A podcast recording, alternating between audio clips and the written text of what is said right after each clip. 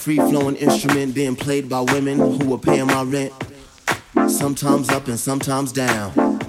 But I was always willing to share and go the whole round. Then that sweet, sexy, stable thing came to stabilize and drain, realizing my situation. Where is my pride? Where is my education? Where have I gone wrong? What have I did wrong?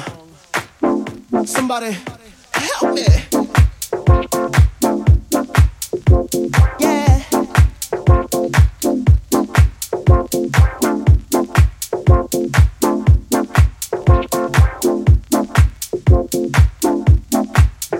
Hey.